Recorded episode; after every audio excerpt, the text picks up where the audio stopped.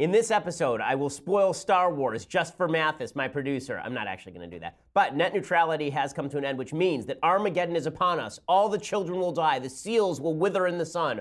All of the terrible things will happen. Or maybe not. I will explain. I'm Ben Shapiro. This is The Ben Shapiro Show.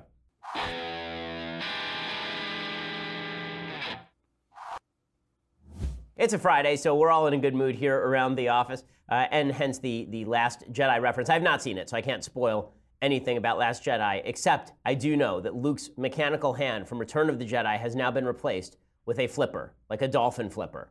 That's that's what I know about the movie. So, if that, the spoiler alert, he has a flipper for a hand. Okay, but in other news, net neutrality has come to an ignominious end, and everyone is losing their mind. We're all going to die. Cats and dogs will live together. The world will burst into flame. You'll have to choose between your two firstborn children as to which one will be sacrificed to A O L and which one will be sacrificed to Verizon. You will have to make these decisions. At least this is what we have learned in the last twenty-four hours after a set of regulations that really didn't end up doing much was just abolished by the F C C. We'll get to all of that. But first, I want to say thank you to our sponsors over at Birch Gold. So right now, does it seem like there's a lot of uncertainty in the world? Well, it should. And one of the reasons it should feel like there's a lot of uncertainty in the world is because we no one knows what the heck is going on any of the time, right? Whether we're talking foreign policy, whether we're talking natural disasters, or whether we're just talking the markets, where it seems like Bitcoin is riding the roller coaster. If you want an actual asset that you know is going to have value no matter what happens, right? You can't hack gold. Then you ought to be looking at precious metals. It's one of the things that you ought to have part of your portfolio in. Birch Gold makes sure that can happen for you. They have a long-standing track record of continued success, thousands of satisfied clients, countless five-star reviews, and A-plus rating with the Better Business Bureau. Contact Birch Gold Group right now, and you get a sixteen-page free kit revealing how gold and silver can protect your savings and how you can legally move your I R A or four oh one k out of stocks and bonds and into a precious metals I R A. To get your no-cost, no-obligation kit, go to birchgold.com slash Ben. That's birchgold.com slash Ben. Go over there, check it out, ask all your questions, and then when you feel secure to invest, then go to my friends at Birch Gold, birchgold.com slash Ben. Use that slash Ben so that they know that we sent you. Okay, so everyone lost their mind yesterday because net neutrality was repealed. Ooh. Now, here's the truth. I've talked about net neutrality here on the program a little bit. I was not in favor of net neutrality. I did an interview with Ajit Pai, the head of the F C C, the guy who was most responsible for getting rid of net neutrality, and I think that his answers were relatively good. There are decent arguments on both sides for net neutrality. There really are. Okay, I'm going to try and be as objective as possible about this and lay out the argument for one side and then lay out the argument for the other side and then tell you why I come down on the side that I come down. Basically, here's how it works. You order your internet from Verizon. Verizon is an internet service provider. Netflix buys data from Verizon so that Netflix can actually be on the internet. And then you pay so that you have access to Netflix. Right? This is all common sense. This is how the internet works. Well, Verizon is an, as an I S P or... or Sprint is an I S P, is Sprint an I S P, Comcast is an I S P. And some of, the, some of these I S Ps, they compete with one another, and one of the things that they want to do is they want the ability to privilege certain content above other content when it comes to charging them. The reason for this is that basically right now, Netflix, for example, takes up an enormous amount of bandwidth for whatever I S P it is it is working with, and that drives up the price for bandwidth for smaller providers. So it is quite possible that an I S P may launch that wants to charge Netflix more per byte of data, and therefore drive the price down for the other people who are using the internet, right? Or it's possible that the I S P may say to Netflix, listen, you want to load faster than other sites, you can pay us a premium. All of this is fine, right? I don't, I don't see a huge problem with any of this. The only problem with any of this is if there is a monopoly or an oligopoly, and here's the argument in favor of net neutrality. So let's say that you only have one internet service provider in your area. The reason that you probably only have one internet service provider in your area is because a lot of local government regulations make it difficult to build an I S P. In order to lay down broadband, you actually have to have government rights of way, and a lot of local governments will put conditions on the various companies that want to come in. So that creates a sort of oligopoly situation. The idea here is, let's say that there's Comcast, and Comcast owns Netflix. So let's just say they bought Netflix. And they want to help Netflix, but they want to hurt Hulu. So they slow down artificially the speed on Hulu, encouraging people to subscribe to Netflix instead of subscribing to Hulu, right? This is the great fear, that Comcast is basically going to strangle in the crib competition to its vertically integrated companies.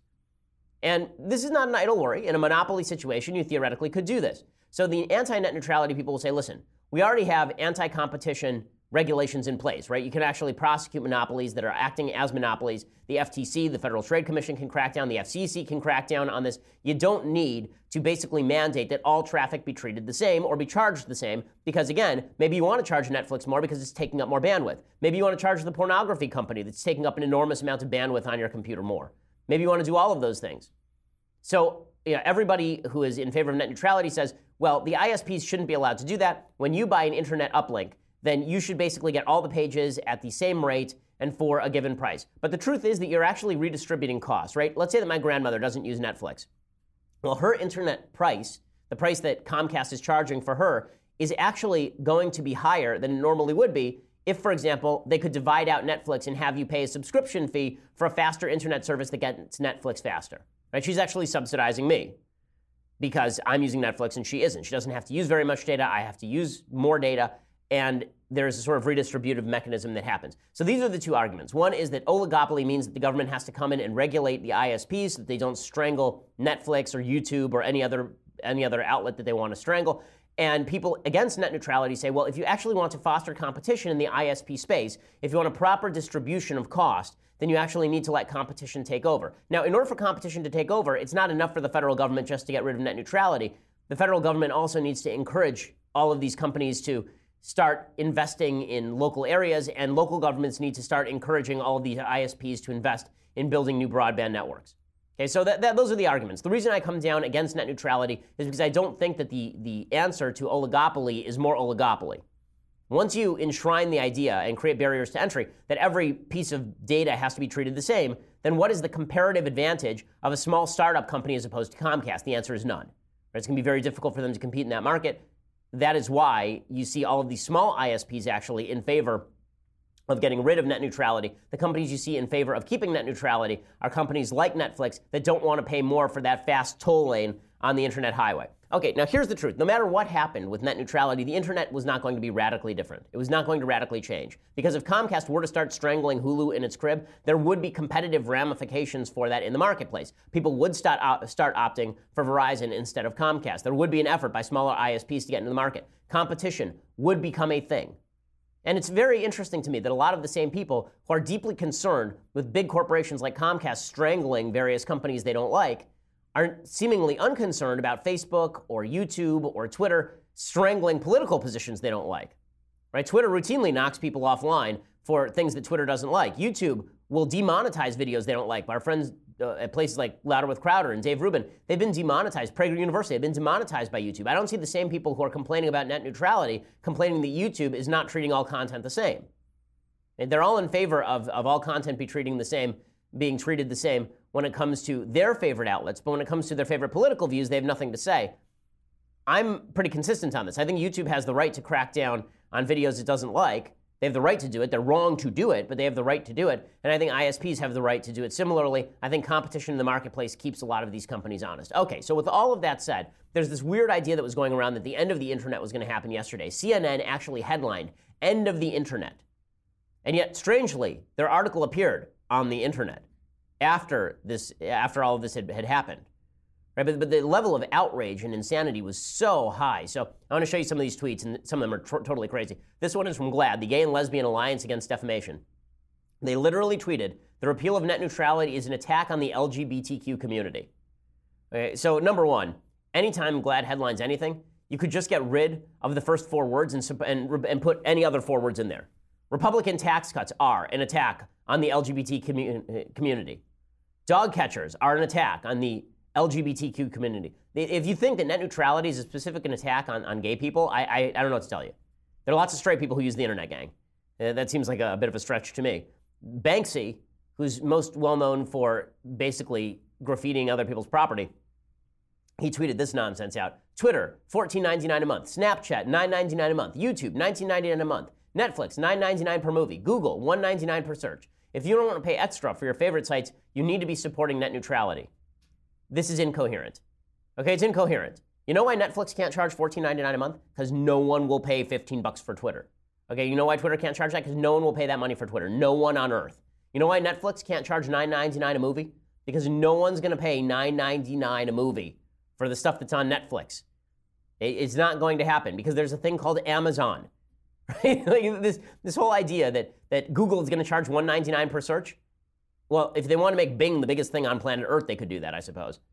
But this makes it makes no sense at all. It's absolute utter horse crap. But this is the sort of alarmism that you saw on the internet yesterday. We're all going to die. You're going to have to sacrifice your dog to the gods of Twitter if you want to maintain your Twitter account. Chuck Schumer tweeted out, if net neutrality is eliminated, the internet may start to resemble a toll road, with the highest bidders cruising along private fast lanes, while the rest of us inch along a single traffic choke public lane. Number one, Chuck Schumer is the senator from New York.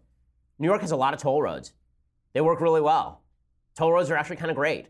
One of the reasons toll roads exist is because, number one, they actually clear out a lane. Okay, toll roads actually relieve traffic on the rest of the lane. Usually a toll road is added to, it is not subtracted from. Usually you don't just take one of the lanes of the highway and call it a toll road. Usually you build an extra lane, and then that's a toll road. And so all of that money goes toward upkeep on the highway, and if you want to pay for the toll road, then you get a fast lane. If that were really true, then toll roads on the internet would work fine. Netflix would pay a little bit more for their internet speed. You might pay a little bit more if you use Netflix a lot, and you pay a little bit less if you don't use Netflix a lot, which seems fair to me, frankly. If you don't understand how this works, think about bundled cable. Basically, net neutrality is bundled cable. You have to pay one price for everything. And if you get rid of net neutrality, even according to the worst case, you know, scenario people, the idea here would be they get to pick and choose which I S P to use based on the services that it provides. And number one, I don't think that's actually going to happen. But even if it did happen, I'm not sure that it's the end of the world. Well, it, it, in that, the, the alarmism didn't stop there. Bernie Sanders did the same thing. He said net neutrality is going to be the end of the world. First of all, the last time Bernie Sanders used the interwebs was nineteen ninety-seven. He used a dial-up A O L modem. And Bernie Sanders, I'm not sure, knows what a computer is. Yeah, but here is Bernie Sanders, uh, the, the socialist, talking about why net neutrality matters, despite the fact that the internet is the greatest, uh, the greatest and freest and most open market in the history of mankind, and he opposes open markets. Here, here's Bernie Sanders. A disastrous decision. It will impact every American. It will give huge advantages to big corporations over small businesses, to big media companies over smaller media outlets. Uh, we've got to do everything we can to defeat this thing in the courts and defeat it legislatively. Okay, so the, now they're talking about going to the courts. First of all, Democrats can't go to the courts, okay? Administrative decisions like this are not appealable. If Bernie Sanders wants net neutrality, he can damn well push for it in Congress, which, by the way, is where it should have been pushed for in the first place. This was not a regulatory decision. Regulating the internet like a, like the D W P under Title two, regulating it like a telephone company under, under Title two makes no sense legally. If, if you want to do this, do it through Congress. Uh, in a second, I'm going to explain, I'm going I'm to let, really, Ajit Pai, the head of the F C C, explain why it is that, that net neutrality is a bad idea. But first, I want to say thank you to our sponsors over at filter buy dot com. So you don't think very much about the filters, the air filters in your house. Well, you should, because you know what happens, right? Every five years, somehow you start feeling sick. You look up at your air filters, and it turns out that they're just filled with garbage and mold and dust and yuck. Well, that's why you need filter buy dot com. Right now, go to filter buy dot com, and you get the best price on top-quality filters shipped within twenty-four hours, plus free shipping. Americans spend ninety percent of their time in, of their time indoors. According to studies, the air you and your family breathe contains up to one hundred times greater air pollution levels than the air outside. Yes, even in places like Los Angeles. filter buy dot com will send you the size you need within twenty-four hours, plus free shipping. Plus, all their filters are manufactured right here in the United States. They can ship any size in any quantity, and you save five percent when you set up auto delivery, and then you never have to think about the air filters again. So instead of you just waiting until somebody says, God, it smells terrible in your house, now the air filters arrive, it reminds you, just the fact that they arrive reminds you to replace the air filters, and you never have to worry about it again, because it's not like your vent size is constantly changing. Once you register once, everybody knows, right? The, the company knows which filters to send you. Changing your H V A C filters is easy, it's worthwhile, it helps keep you healthy. Business owners also love filter buy dot com because they're really busy and don't want to think about air filters, and you can order whatever quantity you need, no matter the size of your office. So, cleaner air, lower utility, lower utility bills, health uh, bills, healthier you. It's the fastest way to order any size, any quantity at the best price, free shipping. filter buy dot com today. Check out filter buy dot com today. Okay, so uh, yesterday uh, or the day before, I had the chance to speak with Ajit Pai. Ajit Pai is the head of the F C C, and he explained to me, I asked him specifically about the big question. If there's an oligopoly, right, if there's only one internet service provider in your area, then shouldn't net neutrality be a thing, right? Shouldn't we force that oligopoly to treat all internet traffic the same so it can't strangle off Hulu or Netflix or YouTube or whichever app it wants to in favor of its own content? Here was uh, Ajit Pai explaining. Two different points. Number one, I agree that we need more competition, and that's why over the last eleven months that I've been in office as the chairman of the F C C, we've undertaken a number of initiatives to promote a lot more competition, getting more wireless uh, spectrum out there for wireless carriers to use, making it easier for smaller fiber providers to enter the marketplace, getting the next generation of satellite companies into the marketplace to provide an alternative to the terrestrial folks. So we're promoting more competition that way.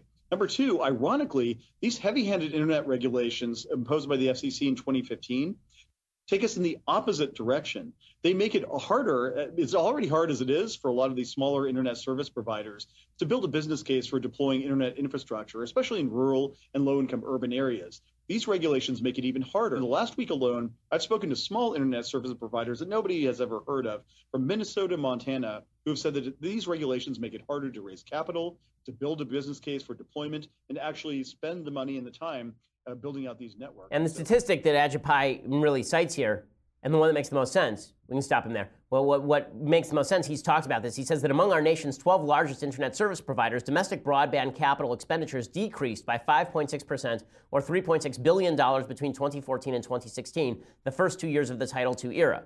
The point being that as soon as net neutrality hit, all of the I S Ps basically assumed that all the competition was wiped out. The major I S Ps assumed that there was no reason for them to spend anymore because new regulations would be coming down the pike forcing them to spend. And so they stopped spending on broadband. They stopped doing upkeep on their broadband and making it faster and making it better. A free market makes competition better. He explained yesterday, uh, on as this thing was repealed, three two, he explained his net neutrality decision. And again, everyone went nuts. I mean, he's been hit with an enormous number of death threats over this whole thing.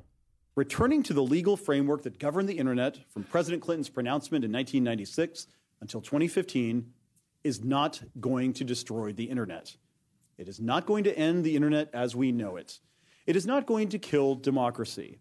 It is not going to stifle free expression online. If stating these propositions alone doesn't demonstrate their absurdity, our internet experience before twenty fifteen and our internet experience tomorrow, once this order passes, will prove them so. Simply put, by returning to the light-touch Title one framework, we are helping consumers and promoting competition. Broadband providers will have stronger incentives to build networks, especially in unserved areas, and to upgrade networks to gigabit speeds and five G. This means there will be more competition among broadband providers. It also means more ways that startups and tech giants alike can deliver applications and content to more users. In short, it is a freer and more open internet. Okay, so, you know, this is the case that he's making. People make the opposite case. But one thing that is clear is that it's not going to destroy the internet. And so C N N's crazed headlines about this and the Democrats' crazed talk about this, it's a wild exaggeration. How a regulatory issue that had very little impact on how the internet actually worked between twenty fifteen and twenty seventeen, how that became a life or death scenario, just demonstrates the level of hysteria for people who really don't understand what the issue is, even on the most basic level. I'm not an expert on net neutrality. I don't pretend to be an expert on net neutrality. But the basic issue is not about the destruction of the internet as we know it. Yeah, it's just patently insane. But Jimmy Kimmel went off on it, and and here here he is. I mean, Jimmy Kimmel, uh, first of all, I feel like every time Jimmy Kimmel speaks politics now, he should be morally obligated to bring out his baby, to trot out his child, since he obviously makes emotional appeals on every, he should, what he really should do, if he's not going to bring out his own kid uh, to talk healthcare, what he really should do is he should bring out a poor homeless urchin, street urchin, who will no longer be able to access the internet at the public library for purposes of pornography. And he should just drape his arm around him, and then he should say, "This poor child will no longer have internet because of net neutrality." He basically did that last night, just without the poor street urchin. Again, I don't know what qualifies Jimmy Kimmel to talk about these things, and I'm happy for Jimmy Kimmel to, you know, have a debate with somebody who knows about it. But Jimmy Kimmel doesn't want to do any of those things. He just wants to read Chuck Schumer agitprop. So here he is. The F C C did something absolutely despicable today. Despicable. They voted to put an end to net neutrality. Now, this is the rule that says everyone gets equal access to the internet. A big company or somebody selling uh, crocheted owls from their house in the Midwest. Now, as long as they tell us they're doing it now, internet service providers will be allowed to slow down or block web traffic to any website or streaming service they like, which benefits the big telecom companies and does the opposite for all of us. But I just want to say thank you, President Trump. Thanks to you and this jackhole you appointed to run the F C C. He's a jackal, so it's funny. About to take full control of the internet. So it's, it's, it's like comedy. It's like, like he's, a, it's, he's a jackal, so it's comedy now. It's not just political. It's because he said jackhole. Get it? Ha, ha, ha. I love Jimmy Kimmel speaking on behalf of A B C, Disney, the biggest corporation in on planet Earth, right? I mean, he's on A B C. Disney just bought Fox. Fox twenty-first century, right? They just bought it, okay, outright. Disney is an enormous corporation. And here is Jimmy Kimmel talking on A B C's airwaves on what is basically an oligopoly, right? A B C was allowed to dominate the airwaves because it was one of three networks for most of its history. And here he is talking about, oh, those corporations, they're going to be controlling everything, those big corporations, because you know who doesn't know anything about big corporations is Jimmy Kimmel. Right? And I love when he says that, like Grandma and her crochet website, that's the one that's going to pay the price for net neutrality being, being done away with. The whole point is that Netflix, Google, YouTube oppose it, not Grandma with her crochet website. No one cares about Grandma's crochet website. You'd think that, you'd think that Verizon's sitting around going, aha, now we got Grandma in the crosshairs, we're going to make her pay up. I mean, she wants her crochet website up there? Ha, ha, ha, ha, I got to double her price. What absolute sheer nonsense. I mean, what he's saying doesn't even make any sense. And, and it neglects the fact that there are big corporations on both sides of this. Like, we're going to have a giant fight. Dave Burge, Iowa Hawk, had a great tweet on this. He basically said, I never thought that the end of the world was going to come over the people who actually provide the content to social media arguing over who should benefit from their content provision. The I S Ps or the or, or, or companies like Facebook. That's really what it is. Like, the cows are arguing over who should benefit more over their provision of the milk, the grocery store, the farmer. That, that's really all that's happening here. But it's just, it, it's insipid, and, and the level of ire is totally crazy. And pe- again, people don't know about it. Like, Jimmy Kimmel doesn't know what he's talking about here. Again, I'm not an expert, but I know more than Jimmy Kimmel. An M S N B C anchor uh, tried to do the same thing to a former F C C chairman. The former F C C chairman basically just stomped on him. But that's what one of the arguments for people in favor of removing net neutrality is that consumers will get more choice in the plans that they can buy. Why would they get more choice in plans if someone's not uh, either subsidizing or able to be excluded from a particular plan? Why would okay. I be able to drop what I pay on a monthly basis for internet if, if, if okay. I'm not going to lose something for it? Well, let's rewind, rewind the tape a little bit, which is, okay, so you're talking about consumers and entrepreneurs and discrimination in favor of your own product, like a Comcast product. No, that's say. not what I'm talking about. Okay. I, I think we need to rewind and have this conversation again at some point, because I, I, you're Let's making an argument that I'm not making. I'm saying okay. that if someone has an advantage in streaming their content over the internet, an established player has an advantage because they've got the money to be able to buy b- better, faster, quicker access or prevent somebody else from getting it, that the the the incumbent is... is favored over the startup. That's the only point I wanted to make. That's the only and point I'm making. And that would be illegal. That's the point I'm making. What you just said is already illegal. It has been for a long time and will be going forward. So All it's right. good news. Yeah, Sorry, it's good I, news. I'm not sure you and I are interpreting the same uh, well, I know it's good clickbait to say the internet's being destroyed, but it's not. But, but, so, but Robert, I didn't say that. That's I don't know okay. why you're coming on T V well, you, you to have an argument that, that I'm not having. I didn't say said, the internet's being destroyed. You just said preferred. You, you, I you, said if, free... If, pro- I S P...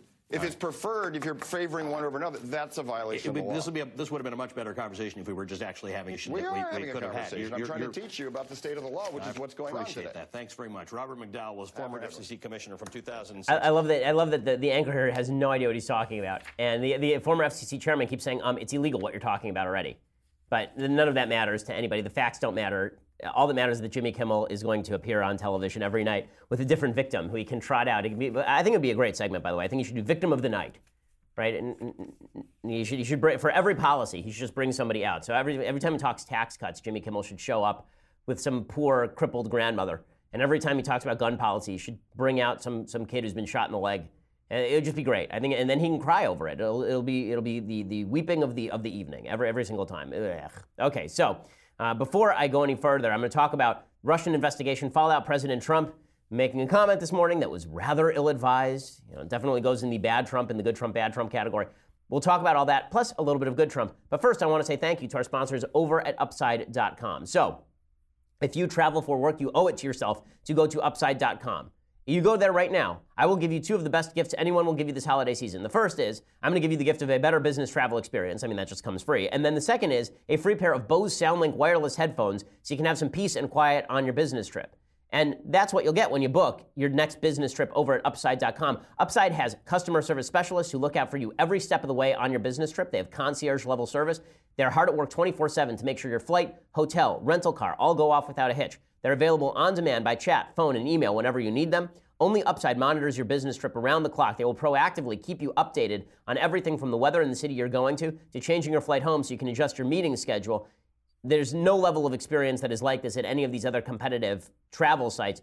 Plus, Upside has great prices for flights, hotel, and rental cars. So, again, to get your free pair of Bose SoundLink web wireless headphones, use my code BEN when you book your first business trip at Upside dot com. That's code BEN at Upside dot com. Don't forget to use the promo code. Don't just skip that window. Use that promo code BEN, and you get my free gift to you, those Bose SoundLink wireless headphones. Headphones are available while supplies last. It must be your first Upside purchase, and a six hundred dollars minimum purchase is required, which is basically any normal round-trip flight. See the site for complete details. That's code BEN at Upside dot com. Use that code, and you get those free Bose SoundLink wireless headphones. A pretty awesome deal. Okay, so there's more fallout from the Russian investigation today. Uh, that fallout comes in the form of President Trump and other Republicans now looking to basically curb the Mueller investigation on the back of revelations that people involved in the in the Mueller investigation have a political bias all their own, which, honestly, we sort of knew.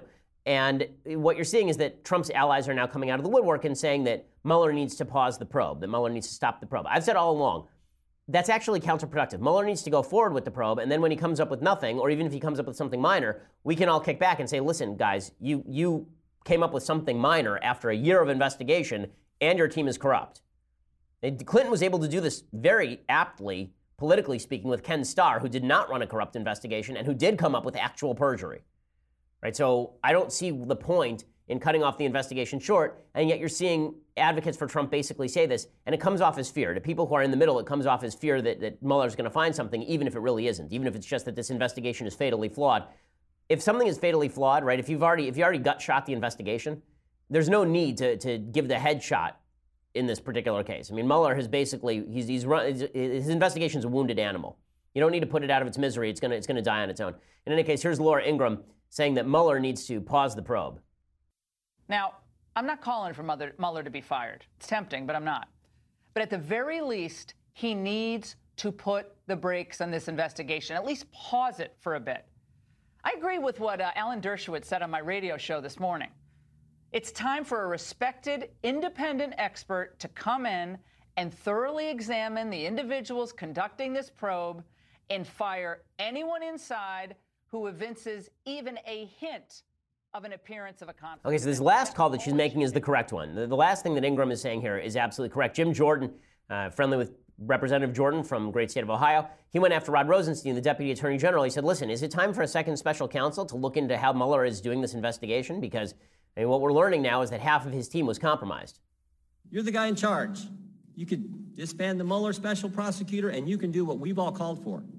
Appoint a second special counsel to look into this, to look into Peter Strzok, Bruce Orr, everything else we've learned in the last several weeks. I mean, this is what a lot of Americans are believing right now, and I certainly do, that the Comey F B I and the Obama Justice Department worked with one campaign to go after the other campaign. That's what everything points to. Think about what we've learned in the last several weeks. We, we first learned they paid for the dossier. Then we learned about Peter Strzok. And last week we learned about Bruce Orr and his wife, Nellie. I mean, this is unbelievable. So what's it going to take to get a second special counsel to answer these questions and find out, was Peter Strzok really up to what I think he was? But that doesn't dismiss the fact that the country thinks we need a second special counsel. twenty members of this committee, the Judiciary Committee, with primary jurisdiction over the Justice Department, thinks we need a second special counsel. All kinds of senators think we need a special counsel. What fact pattern do you have to have? What kind of text message do you have to see before you say it's time for a second special counsel?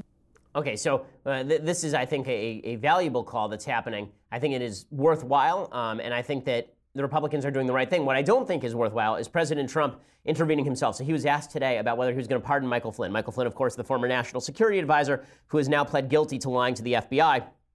As I've said before, I don't think that Michael Flynn apparently lied to the F B I about anything substantive from what we know. It sounds like he lied about having called the Russian government while he was already in the transition team about a, an upcoming U N vote on Israel and settlements. Like, I don't see anything there that, that is particularly noteworthy, and I'm not sure why Flynn lied to the F B I in the first place. Trump may very well want to pardon Flynn, but it's not smart for him to say so because it looks right now like Flynn is working with the F B I, and so Trump's statement here that he might pardon Flynn makes it look like he's trying to bribe Flynn not to talk to the F B I with a pardon offer. Would you consider a pardon for Michael Flynn? I don't want to talk about pardons for Michael Flynn yet. We'll see what happens. Let's see. I can say this. When you look at what's gone on with the F B I and with the Justice Department, people are very, very angry. Thank you very much, everybody. Okay, so that is not particularly smart by the president, because now he's opened that can of worms. The White House tried to close that can of worms again today when Ty Cobb, not the great baseball player with the three sixty-seven lifetime average, Ty Cobb, the White House lawyer with the crazy mustache, that guy came out and he said that, that Trump really has no intention of pardoning Flynn. For the moment, that's the line that Trump needs to stick to, so it doesn't look like he's obstructing, particularly when Vladimir Putin is doing his best to undermine cre- Trump's credibility. This is one area where I think Trump really needs to be more careful. You know, Vladimir Putin is playing this game with Trump. He knows Trump's mentality is that Trump loves praise. Trump responds to praise. Like if you toss Trump a Scooby a Scooby snack, then he will he will go investigate crime for you. Uh, and you know, Vladimir Putin knows that, and so he's acting in that way. So yesterday he came out and he said that people in the United States should support President Trump because delegitimizing Trump undermines the nation. Like, this is the stuff that Putin's not saying this because he cares about America. He's doing this because he, he wants Trump to do what he wants Trump to do. Well, that's been brought in by the nose, you know. That's been invented by those who are in the opposition. People who oppose President Trump to uh, delegitimize his uh, time in office. You know, it really seems strange to me because they don't uh, understand. It seems that they don't understand. They undermine their own nation. They limit the powers of the president who's been elected. It means that's... So Putin's whole game here is not that he loves Trump or that he's trying to help the United States get through a difficult period in politics. His game is that he's trying to basically bribe Trump with praise, and Trump is susceptible to that. He then said to the press today that Vladimir Putin and he had a very nice call, and Putin told him that he was very happy that Trump's economy was doing so well. Like, Putin knows how to play this game. It's foolish of Trump to, to fall into that, and Trump should resist the urge, both on Flynn and on Putin. Like, just back off it, Mister President, especially when you're doing some good things, because the president is doing some good things. Okay, so yesterday at the White House, the president uh, did a ceremonial cutting of red tape, and it got made fun of on Twitter a lot, but who cares about what gets, everything gets made fun of on Twitter. You know, President Trump Uh, had all of these papers stacked of apparently regulations. There were some questions about whether all of those pages actually had printed material on them. You remember that President Trump, uh, very early on in his presidency, uh, I think it was maybe even before he took presidency during, during his transition, uh, he brought out a bunch of folders that he said were all of his Trump contracts, and that he was going to basically hand those over to his son, and that he was going to disassociate. And then it turned out that half those folders were filled with empty paper. Well, I don't know if this paper was empty or not, but it is true that the president has cut a massive amount of regulation. So yesterday at the White House, he cut a literal red tape with a giant scissors, because this is the kind of shtick we do now in politics. The truth is, Trump knows this. This is what Trump is good at, this sort of branding stuff. Everyone can make fun of this. But if the image is the president of the United States cutting the red tape and cutting these regulations, that is good for him, right? This is good Trump. So he had bad Trump. This is good Trump. Here was Trump yesterday talking about how he'd eliminated twenty-two regulations for every new regulation added. So this is what we have now. This is where we were in nineteen sixty. And when we're finished, which won't be in too long a period of time, we will be less than where we were in nineteen sixty, and we will have a great regulatory climate. Okay? Come on up here, Chris. Come on. You work so hard on this. Elaine, are you okay? Come on. Yep. You okay? Yep, fine. She has a lot to do with it. She has things called roads. That's a big, and bridges, yes. Right? Yes. Okay. One, two, three. With all the wild enthusiasm of youth, President Trump cuts that cuts that ribbon. One, two, three. Pretty spectacular stuff. It is mock-worthy, but it is also true. The President of the United States has cut a lot of regulations. One of the reasons the stock market is doing well, one of the reasons the economy is very hot. Last quarter was a three percent, uh, three point three percent G D P growth. And not only that, the Fed is raising the rates again. Uh, so the Fed has been tightening up the, the monetary flow. Uh, inflation is, is going to be brought under control, and the economy continues to be strong. You know, some of that is on President Obama and the Republican Congress before Trump, but obviously, there's a lot of confidence in how the economy is, is working right now, and that is at least in large part due to President Trump. So that is good stuff. And this is the area where Trump really could succeed. This is why it's actually deeply important that the president work on his popularity rating. I know a lot of people don't care about this. I know a lot of people aren't worried about his popularity. They think, oh, well, he can have bad poll numbers, and as long as he's doing well, we're happy. He needs to get his poll numbers up because a lot of the things he's doing are things I like. They are things that I agree with. A lot of his agenda mirrors my own. I think that's wonderful, but if you take my agenda and then you smear poop all over it, right? If you take my agenda and you take your unpopularity and you smear my agenda with unpopularity, it makes my agenda toxic. That's not worthwhile.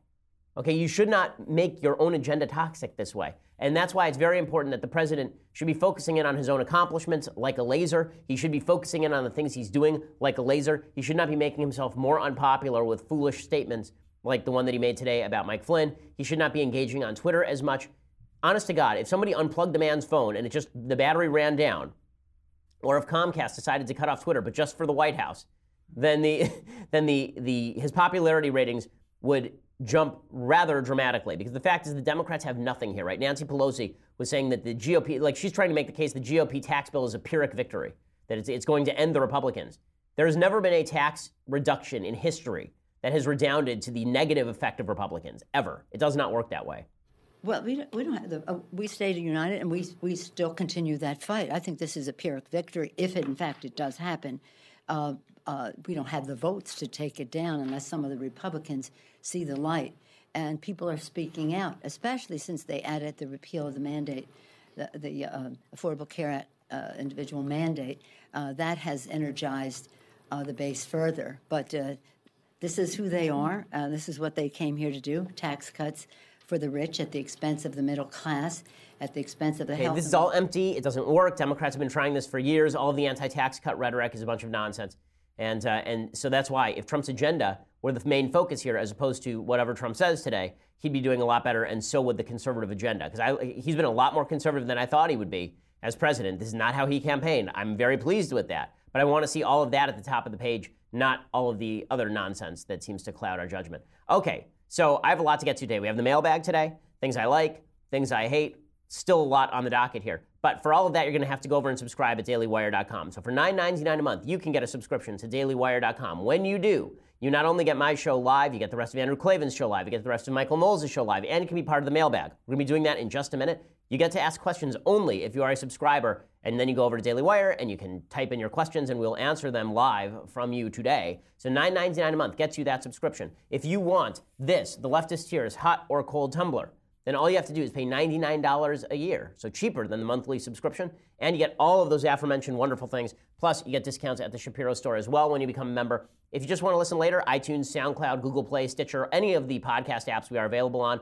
Plus, please subscribe over at YouTube to our channel, because we have some new videos coming out. One we filmed yesterday is patently absurd, um, but you will definitely want to see it. Uh, I'm not going to give any clues because it would give away the joke, but um, suffice it to say, there will be images of me that I would rather not be on the internet.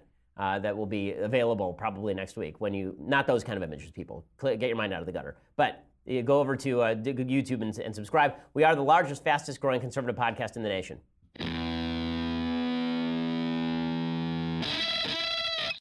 Alrighty, time for a quick thing I like and then a thing I hate, and then we'll get to the mailbag. So, thing that I like today. I've been doing Beethoven all week. So this is one of my dad's favorite pieces. This is Beethoven's Sonata Opus one eleven. The reason that I picked this is not only because it's fun, but this particular segment of Beethoven, uh, if you don't hear Snidely Whiplash in here, like Beethoven is so modern that when you listen to his music, especially his late music, what you will hear is all of these film references that you never had thought about before, and you'll hear where they came from. So this is basically, I, it, it sounds like Snidely Whiplash. There's no way around it. It sounds like Nell is, is tied to the tracks and Dudley Do Right's going to show up. So here it is from Sonata Opus one eleven from Beethoven.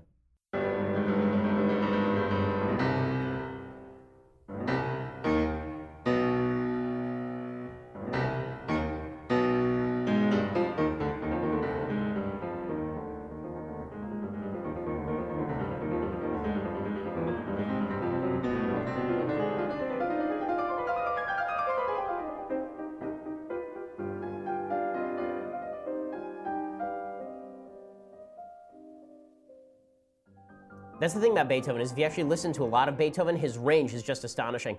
And some of the concerts that he gave, so Beethoven started off as a concert pianist. Everybody thinks that he's famous for being a composer. He started off like Mozart as a performer. He was world famous. I mean, he was famous across Europe. He was mostly famous for improvisation. So everybody thinks of classical music as being very staid and it's all written on the page as opposed to jazz, which is improvisational. But Beethoven was very, very famous for being the greatest improviser of his age. And you can tell that in his development sections and his pieces, which I talked about yesterday. But there are famous stories of him. They would basically have improvisation offs. Like, they would actually have a couple of pianists in a room. One person would improvise, and the other person would have to do something cooler with improvisation. There's a famous story about Beethoven where he was in a bad mood one day, and somebody invited him to one of these parties and wanted him to play, and he was not into it, and he lost to some guy. It was the only time he'd ever lost. He was sort of undefeated. And there, and then the guy called for a rematch. And in the rematch, the guy who he was improv- he, he was improvising against, that guy made a mistake. He took one of Beethoven's themes and started improvising off one of Beethoven's themes as a way to mock Beethoven. The guy had also premiered a new piece of his. Beethoven went over to the, the cellist in the new piece, took the cellist's music, turned it upside down, and then improvised off the guy's music upside down. Uh, so th- that's how talented a musician Beethoven was. Uh, the, the, you can't say enough about, about the greatness of, uh, of Beethoven's genius. Okay, time for a couple of things I hate, and then we'll go mailbag. Okay, so first thing that I hate, there's this video going around yesterday that's just insane. A lot of the uh, a lot of the northern European countries have gotten very into euthanasia. When I say that, I don't mean that they've legalized euthanasia. I mean that they have actually started advocating for euthanasia for people who are mentally handicapped. They've advocated for euthanasia for people who are depressed. They've relieved restrictions on euthanasia. This is doctor-assisted suicide, of course. Uh, and this video, if this doesn't, you know, scream Nazi to you, it's because you don't know enough about the Nazis. Here's a Dutch government official telling a Down syndrome man that he's too expensive, how much he costs the state to to be living, to be alive. Here is here's this video. It's pretty astonishing. It says forty-eight thousand euro per year, approximately. Euro per jaar ongeveer. So, per downer. Per downer, uh, yeah. Per Down syndrome person. So, Sjoerd costs us as a society forty-eight thousand euros per year. That is a considerable amount, but is it a high one compared to normal persons?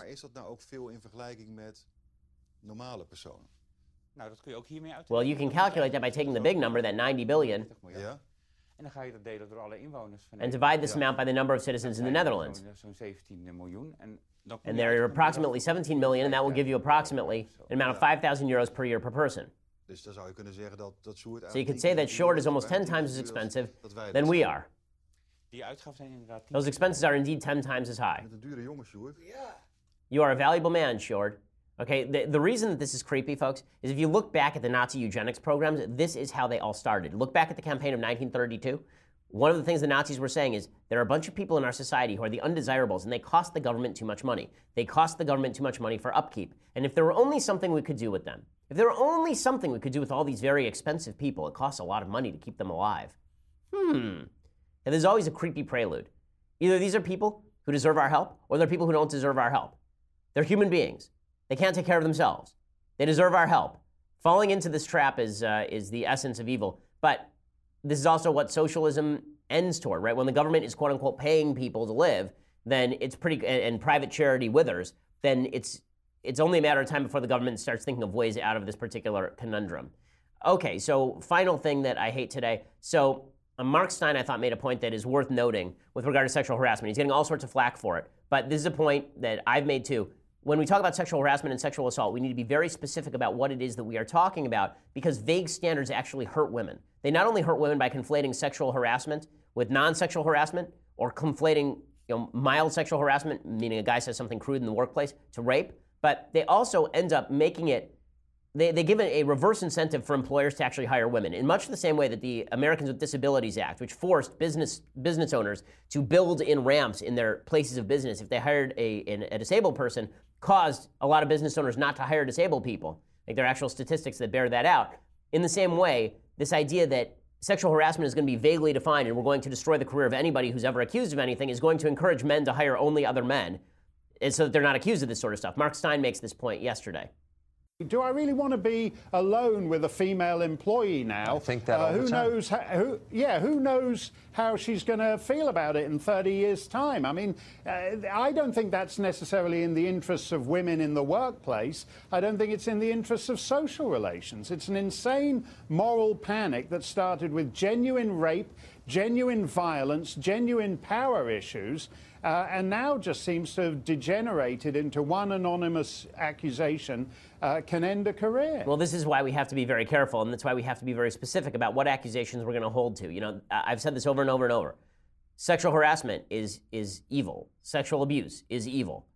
But we need to be very clear about what we're talking about and what kind of accusations we're going to take with, with the proper amount of severity. Otherwise, the the actual effect will be people making the kinds of decisions you don't want them to make, saying, I'm not going to hire that woman because if I hire her, then I'm afraid she's going to accuse me of sexual harassment at some point down the line. That may be unjustified. That is the way people act. Okay, time for the mailbag. So, Caitlin says, hi, Ben. I read on your Fox News Power Player of the Week article that you initially wanted to double major in genetic science and music. What brought you to deciding on political science and then law school? Thanks, Caitlin. So, what actually brought me to political science is two things. One, Uh, I tried an engineering class, uh, a math engineering class, and I did okay in it. Uh, I was getting an A, I think I was getting an A up till the final, uh, and then I ended up with a B in the class, I believe. Uh, but in any case, I was like, that's enough of that. So that was one thing. Uh, the other thing that happened is that I was walking through the U C L A campus, and I picked up the U C L A Daily Bruin, which is a far-left rag, and there was a piece in it comparing then the Israeli Prime Minister of Israel, Ariel Sharon, to Adolf Eichmann, the Nazi. And I walked into the offices and said, do you mind if I write a counter to this? And they said, sure. And then that became a counterpoint column, and I realized that this is something I'm much more interested in than the than you know doing all of the things necessary to become an expert in genetics. It's not that I wasn't interested in the topic; I just wasn't willing to to slog through that mud. And I have nothing but admiration for people who do. I mean, for the one thousandth time, my wife is a doctor, which means that she is still basically doing she's residency now, right? I mean, she's been doing this since we met. Okay, we've been married for ten years, and she's uh, ten years in July, and she uh, and and yet she is still, you know, doing this. So that's a, that's a long haul. Uh, Morgan says, when you were a child, how did your parents encourage you to practice the violin? How do you prove to a child there's a long-term benefit to playing an instrument? Well, it's very difficult to prove to a small child there's a long-term benefit to playing the instrument. You have to make it fun. One of the things that was of advantage to me is that my father was a professional musician, so he would sit there with the piano and play with me.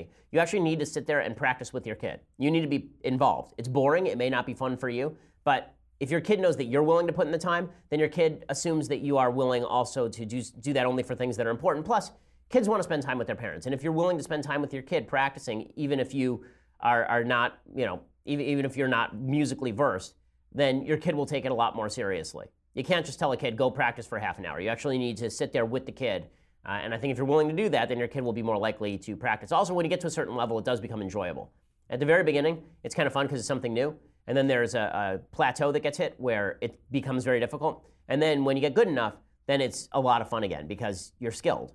Okay, um, Al says, hey, Ben, coming from the U K, which has healthcare for all, but to my mind is struggling to pay for it, your arguments on healthcare supply interest me greatly. I like the American idea that the market is used to drive down costs, but at the same time, according to the Commonwealth Fund, the U S government spends way more on healthcare than most major countries. It has the lowest quality of care in terms of outcomes, equity, and access, whereas the U K has the highest, even though we're close to rationing the system is so expensive. What in your mind is the best system for countries with huge populations like the U K and U S to solve the healthcare crisis, given they both spend too much, but socialized healthcare seems to produce better results? Well, it depends on the results that you are seeking. So, number one, socialized medicine has pretty good emergency care, but they have not great surgical care in the sense that you have to wait around in line for the rationing to actually take place. The five-year survival rate for cancer in the United States is significantly higher than it is in places like the U K, specifically because I can go and get the care that I need now instead of having to sit around and wait. Healthcare on demand is, you know, a market-driven healthcare system is great, but it requires the patient to actually do the research. And because of the insurance companies that provide a barrier between you and the doctor, and you don't actually know what you're paying to the doctor because your insurance company covers it, you end up ordering more services than are necessary, and in many cases, so does your doctor. Right? If you were actually forced to sit there and say, okay, is it worth an x-ray today? Right? Is it worth one thousand dollars for an x-ray? Or I can go home and wait for a week. You probably go home and wait for a week. There actually isn't perfect market par- uh, uh, transparency in the United States, and that causes a serious problem in terms of the meet between supply and demand in terms of medical care in the United States. And these measures where they say that the U S has the lowest quality of care in terms of outcomes, equity, and access, uh, well, I mean, when you talk about access, basically socialized medicine will always have the highest access because people can walk into a hospital and demand service, um, or to a doctor's office and demand service. They don't have the highest outcomes in terms of the rate at which those services are provided. And in terms of outcomes, again, it sort of depends on which outcomes you're looking at. You can't say outcomes overall. Also, the U K population is not really comparable to the United States either in terms of size or diversity. Now, Daniel says, are there any elections in American history you would have found yourself voting Democrat over a Republican? Uh, well, you know, that's, that's, I'd have to think about that one a little bit more. Uh, I'm, I'm trying to think back to a time when the Democratic Party and the Republican Party uh, were sort of reverses of, of what they are now. I think that in nineteen forty-eight, I would have to seriously consider Truman versus Dewey. Uh, I think that that would probably be the only one that I'd be that I'd be interested in looking at seriously. Um, perhaps fifty-six, uh, Adlai Stevenson versus Eisenhower. Uh, I might have looked at that one more seriously, mainly because I think Eisenhower's foreign policy with regard to the Suez Canal crisis, which really happened in, at the tail end of his first term, uh, that that would have been uh, a problem for me. Uh, so I think that that's a, uh, you know, th- th- those two races, but I, I don't know. I'd really have to study those more to determine how I would have come out, whether I really would have voted for the Democrat over the Republican in those races. Okay, Anastasia says, "Hi, Ben. I work with a bunch of liberals that hate God. One person in particular has zero respect for God, my belief in God, or just me as a human being in general. She'll ask zero questions about God and then mock my answer. This individual is a supervisor. I fear going to H R or upper management in case of retaliation and losing my job. How should I handle this?" Uh, well, you should stop interacting. I mean, frankly, it's it's not worth every interaction. That may make things chilly. Keep things professional. Keep things light. Don't talk about God. If they mock God, just say, "Listen, I find that offensive, and and you know you don't. I don't deserve to have my belief system mocked. I don't mock your belief system." And if they have a problem with that, tough. Um, but I, I don't think that. Professionalism in the workplace seems to me a bare minimum, no matter what your political viewpoint.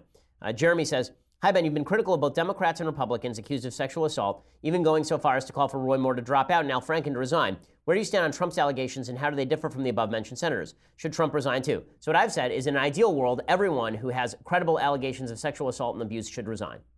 Right? Everyone. And in an ideal world, that would include the president.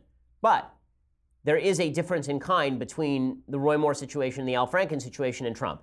The difference in kind is this, uh, and not with regard to the allegations. Regard, with regard to the practicality of, t- of saying they should resign, there's one giant obstacle. That is, Roy Moore was running an election. The people did not elect him. Okay, so that's that. Al Franken, people didn't know this information when they elected him. So now it's new information breaking, and that changes the calculation as to whether he should resign. All the allegations against Trump are old. People knew about it when they elected him. Nothing new has been added to the pie. Therefore, it's difficult to say that on the basis of nothing changing, he should now resign. That's like saying he should have quit during the election cycle, which, by the way, I believe I said during the election cycle in the middle of the P-word tape. So, that, so that's that's my general take. Like, in an ideal world, sure. In the real world, not really. Uh, Danielle says, "I used to laugh at the idea of born-again virgins. However, after listening to you and the importance you placed on entering into marriage as virgins, I became sad that I could no longer offer this. As a non-virgin, what can I do to bring a sense of innocence to a future marriage? Do you believe that remaining abstinent until marriage affects the success of the relationship?" Uh, I do think that remaining abstinent until marriage affects the success of relationships generally, meaning that people who live together before marriage have a significantly higher divorce rate than people who don't live together before marriage. And usually, once you're living with a certain level of intimacy sexually, you end up living together before you're married. And that does not actually end up reflecting married life. Married life is not you living together with your boyfriend. Married life is you have kids, you have a joint bank account, you have responsibilities. Those are not always reflected in just you living with your boyfriend, um, even with the advent of single motherhood. Uh, I, I think that the, the idea of born-again marriage, the virgins, the idea that, that you were, you've had sex, but now with your new partner, you're going to say no sex until marriage, I think that's a worthwhile thing because it's asking, just practically speaking, it's asking for a commitment before you decide to commit your body to somebody. And I think that that is a smart play. I think that then it's a smart play. I think it, it's a demand for commitment that should easily be met by a, a good person. Right? The fact that we, there's so many T V shows now where they've reversed everything. Right? It's, it's, it's really, it's funny how this worked. It used to be that when I grew up, my parents said to me, "When you get married, then you'll have sex." And then it turned into when people talk to their kids, they say, "Well, when we love somebody, you have sex." And now it's turned into, you'll have sex and then you figure out whether you love somebody. And when you watch T V, this is what you see. You see two people hop into bed and then they'll be real awkward about whether to say I love you or not. So this idea that somehow love has been more closely tied to sex with the disconnection between sex and marriage is absolutely false. In fact, love has become less connected to sex. Sex was much more connected with love when love was connected to commitment. So I think we've completely reversed the polarity on sex, love, and marriage. Uh, Robert says, "Hey Ben, my girlfriend has a very small family. I have a very large family. She has asked me previously about taking on her family's last name because if I don't, her dad will likely be the last to hold it. I want to hold on to my last name. I also don't know why I should seemingly be selfish and have her give it, give it up. What is your advice and what are your thoughts on last names?" So when we, when I got married, my wife seriously considered keeping her last name as her middle name. So her, her maiden name is Toledano. She seriously thought about keeping that as her middle name. When we went to, like, and I was fine with that because my mom did the same thing. She kept her maiden name as her middle name. Uh, it never bothered me. I never thought that was a big deal. Um, as long as she took my last name, which I, the reason I think that's important is because I think that it is important that a family, that, that a family start on the footing of we are a new family now. We are our own family. We are our own family unit. And the reason that I think that it's important for, I think it is sort of emasculating for men, maybe it's a cultural totem, but I think it's emasculating for men to give up their family name. The idea that a man is supposed to give up, you know, what what he has grown up with in favor of the woman's family can be emasculating. If you don't find it emasculating, I don't see a problem with it. If you do finding it emasculating, then I do see a problem with it. So this is really between you and the person that you're, you're married to. Um, you know, for me, my wife said to me, listen, I want, she was thinking about keeping that middle name. She, she decided not to. She decided to just go with her first name. She didn't even have a middle name. She decided to go with her first name and my last name because she said, listen, we're now our own family. We are our own family unit. I want to be part of that family unit with you. Uh, it was very moving to me, frankly, uh, and I, I think, and it's something that I really appreciated as a gift from her to me. It's not something I, I had to expect, but it's something that I certainly appreciated. Okay, uh, Joe says, what is the most infuriating debate tactic used against you, and how do you combat it? Well, always the most infuriating debate tactic is when someone will dig something up ten years old, take it out of context, and then use it against you, and then refuse to hear the answer. That's always infuriating, because context matters. And things that you said in two thousand seven may not, may not be things that you agree with today, and things that you tweeted in two thousand twelve may not be things that are even taken in context. So for me, for example, there's been a tweet that people have been using against me on Twitter for a long time with regard to Arabs and Israelis, in which I said something to the effect of Israelis like to build and Arabs like to live in open sewage. The idea of that tweet was not that every Arab likes to live in open sewage, you morons. The idea of that tweet is that in the Israeli-Arab conflict, there is one side that likes to build things and one side that would prefer to spend its money on building terror tunnels in the Gaza Strip instead of actually caring for its people. And in fact, not only am I saying that now, I said that in twenty twelve. There were four follow-up tweets, I believe, and all of them said exactly that. Doesn't matter. People take that tweet out of context, and then they use that to say that I'm racist against Arabs, which is absurd. In that same tweet thread, I specifically say that there are Muslim Arabs and Christian Arabs who are wonderful people, just not the ones who side with terror groups like Hamas. But again, that's just an example of how people take things out of context and then use them against you, and that I find highly irritating. David says, do you feel everyone speaks too slowly? Yes. Yes, everyone speaks too slowly. They're wasting my time. It's why I listen, the podcast that I listen to, I actually had to download an app that allows me to listen at, to podcasts at two point five. So I listen to all the podcasts that I listen to at two point five. I guess the maximum is three. It depends on who's podcasting. If somebody's a very slow speaker, then three is the proper speed. Um, I, I hear that it's difficult to listen to my podcast on two or even one point five. But for those who, who are willing to take the, the speed challenge, go for it. Uh, Michael says, Ben, I've been deeply inspired by your devotion to your religion and dedication to the nation. I'm a person raised Christian, but I rejected the church and have been living as an atheist for the last fifteen years. As a veteran fighting P T S D, I found that your Bible talk was leading me to read the Torah, and I've been more optimistic than I have been in years. I want to know more about converting to Judaism and what your advice would be for a person living in a deeply Christian community, Bible Belt coal country, with absolutely no Jewish community to turn to. Is there a place I can find mentorship, and what is the view of the Jewish community on conversion? So Jewish law generally actually discourages conversion because it's not the world's easiest life, right? Now, to convert, you have to convert Orthodox from the Orthodox point of view, and that means that you have to take upon yourself all the obligations, not working on Sabbath, um, making sure that you eat kosher, right? You're supposed to commit to everything, because if you're going to commit, commit, right? That's the basic idea here. So we actually tell people, if somebody wants to convert, we actually turn them down three times. We're, we're actually, halachically, according to Jewish law, obligated to turn them down three times before we're allowed to say yes. Um, as far as mentorship, you know, I think there are a lot of rabbis who can be talked to who are really good on this. If you want to email me directly, I can probably refer you to some if this is something that you want to take seriously or find out more about. Uh, it's going to be very difficult for you to live as a as an observant Jew in an area where there are no other Jews because so many Jewish commitments are communal. Right? It's about the nation of Israel and Judaism, not just the individual who has a relationship with God and the Torah. Um, but uh, I'd be happy to pass on some names for you.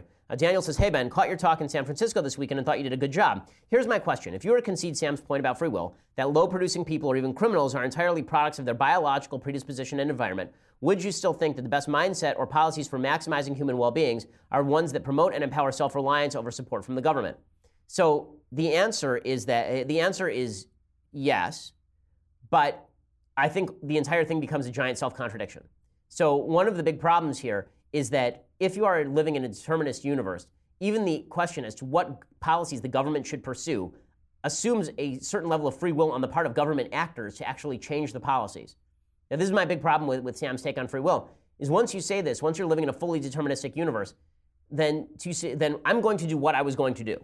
Right? The idea of me even getting up in the morning and going to do things, I was going to do that. So it's not like I make the choice to do that or I make the choice to support certain policies. I was going to support those policies all along, and I had no choice in that process. It's, it's, the, the computer fries itself, in other words. All of human progress relies on the idea that we have a capacity to discover what's true about the universe and that we have a capacity to make better policy that frees people. All of that is based on free will and the capacity for choice. You get rid of all that. This is the, this is the basic question that I kept asking Sam, and I'm not sure that I got an answer that satisfied me at the very least. I kept saying to him, you know, Sam, you talk a lot about changing the world, and you talk a lot about using active verbs, making choices, but you don't believe in those choices. You talk a lot about moral values and what those that value system should be. Making a value decision is a choice about hierarchy of values. How do you make that decision? You can't get from is to ought. You can't get from we are balls of meat wandering aimlessly through the universe with some capacity for self-perception with the idea that there is a moral system that makes certain things more worthwhile than others. You can't get from here is a cup to what should I do with this cup unless there was a creator of the cup who had in mind what the cup is for. Right? That's the point that I was making. Right? Philosophy bridges the is-ought gap. This is what Aristotle does. Aristotle says, what makes a man good is that man was created for a certain purpose. Once you get rid of purpose, once you get rid of design, once you get rid of the idea of meaning, I don't know how you reconstruct anything that looks like a functional society. Um, Ben says, hi, Ben. I was reading an article you retweeted from National Review about how America's youth are lonelier, less independent, and less attached to community. I understand that much of this could be applied to me. How does someone who desperately wants to break this rather nihilist youth mentality go about doing it? Engage. The answer is engage. Get active. Okay, you can sit there and you can contemplate it, or you can go inter- involve yourself with other people. It's hard. I know. It's especially hard when you're a single guy. I remember being a single guy before I was married. Marriage is a wonderful thing. I love being married. When I was a single guy, I did not enjoy being single because it takes actual effort to go out and engage with other human beings. You actually have to go out and make an effort to join a group. Go out and do it. It'll make your life better. Those social engagements will make you more apt to open up to others, and that will enrich your experience in life. Holden says, hi, Ben. Huge fan. I go to a liberal school, have to debate income inequality next week. I've gotten in trouble for speaking my opinions before. I'm a little scared. Can you give me some pointers on how to debate income inequality? Well, I mean, the number one thing that I always say about income inequality is that what level, there are two things. Number one, what level of income equality would be sufficient for you and why? So for Bernie Sanders, why shouldn't everyone make forty thousand dollars a year? That seems the fairest thing, right? Why not be full communist? Seize all the property, redistribute it, everybody gets the same thing. Why not? Is it really fair that someone should make more than somebody else? And why? How do you make that decision? Put the onus on the person to explain what level of income inequality is bad versus what level of income inequality is good. Second, it does not hurt you that Bill Gates is rich. Right? Bill Gates being rich is actually good for you because it's Bill Gates' wealth that brought about all of these consensual transactions in which you take place. Every time you buy a loaf of bread from the grocer, you are making the grocer richer. Would you prefer not to be able to buy the loaf of bread? You've created more income inequality because you just spent money with the grocer. You're poorer. He's richer. Are you both worse off? Or are you both better off? The answer is you're both better off. Okay, final question. Rodney says, I, I said, I know you said hip-hop isn't music. Are there any hip-hop songs or artists that you have at least somewhat enjoyed? Um, no. Uh, it, it the short answer is no. Uh, I, I feel like there's probably some hip-hop that I might enjoy on a visceral level, um, but I have not yet found it. Uh, maybe that's because I let my... Um, my uh, Apollonian side dominate my Dionysian side too much in the in the sort of Nietzschean juxtaposition. So maybe that's a little sophisticated for a hip-hop breakdown. But there you are. Okay, so we will be back here next week. We'll be back here on Monday. I hope you have a wonderful and, uh, and meaningful weekend. If you're celebrating Hanukkah, I hope that you're having a wonderful Hanukkah. If you're celebrating Christmas, I hope you're having a wonderful time getting prepared for Christmas. In any case, have a great weekend. I'm Ben Shapiro. This is The Ben Shapiro Show. The Ben Shapiro Show is produced by Mathis Glover, executive producer Jeremy Boring, senior producer Jonathan Hay. Our technical producer is Austin Stevens, edited by Alex Zingaro. Audio is mixed by Mike Cormina. Hair and makeup is by Jesua Olvera. The Ben Shapiro Show is a Daily Wire Forward Publishing production. Copyright Forward Publishing twenty seventeen. We'll get to more on this in just one second. First, Pure Talk believes in American values, and that free should mean, you know, like free. So when you switch to Pure Talk today, you'll get a free Samsung five G smartphone. There's no four-line requirement, no activation fee, just a free Samsung that's built to last with a rugged screen, quick-charging battery, and top-tier data security. Qualifying plans start at just thirty-five bucks a month for unlimited talk, text, fifteen gigs of data, and a mobile hotspot. Pure Talk gives you phenomenal coverage on America's most dependable five G network. It's the same coverage you know and love, but for half the price of the other guys. The average family saves almost one thousand dollars a year. So, I challenge you to choose a company that actually doesn't hate your guts and shares your values. Let PureTalk's expert U S customer service team help you make the switch today. Go to puretalk.com slash Shapiro to claim your eligibility for your free brand new Samsung five G smartphone and start saving on wireless today. Again, go to puretalk.com slash Shapiro to switch to my cell phone company. I've been using them for years. They're fantastic. You'll love them as well. Go to puretalk.com slash Shapiro and claim your eligibility on that free brand new Samsung five G smartphone. Start saving.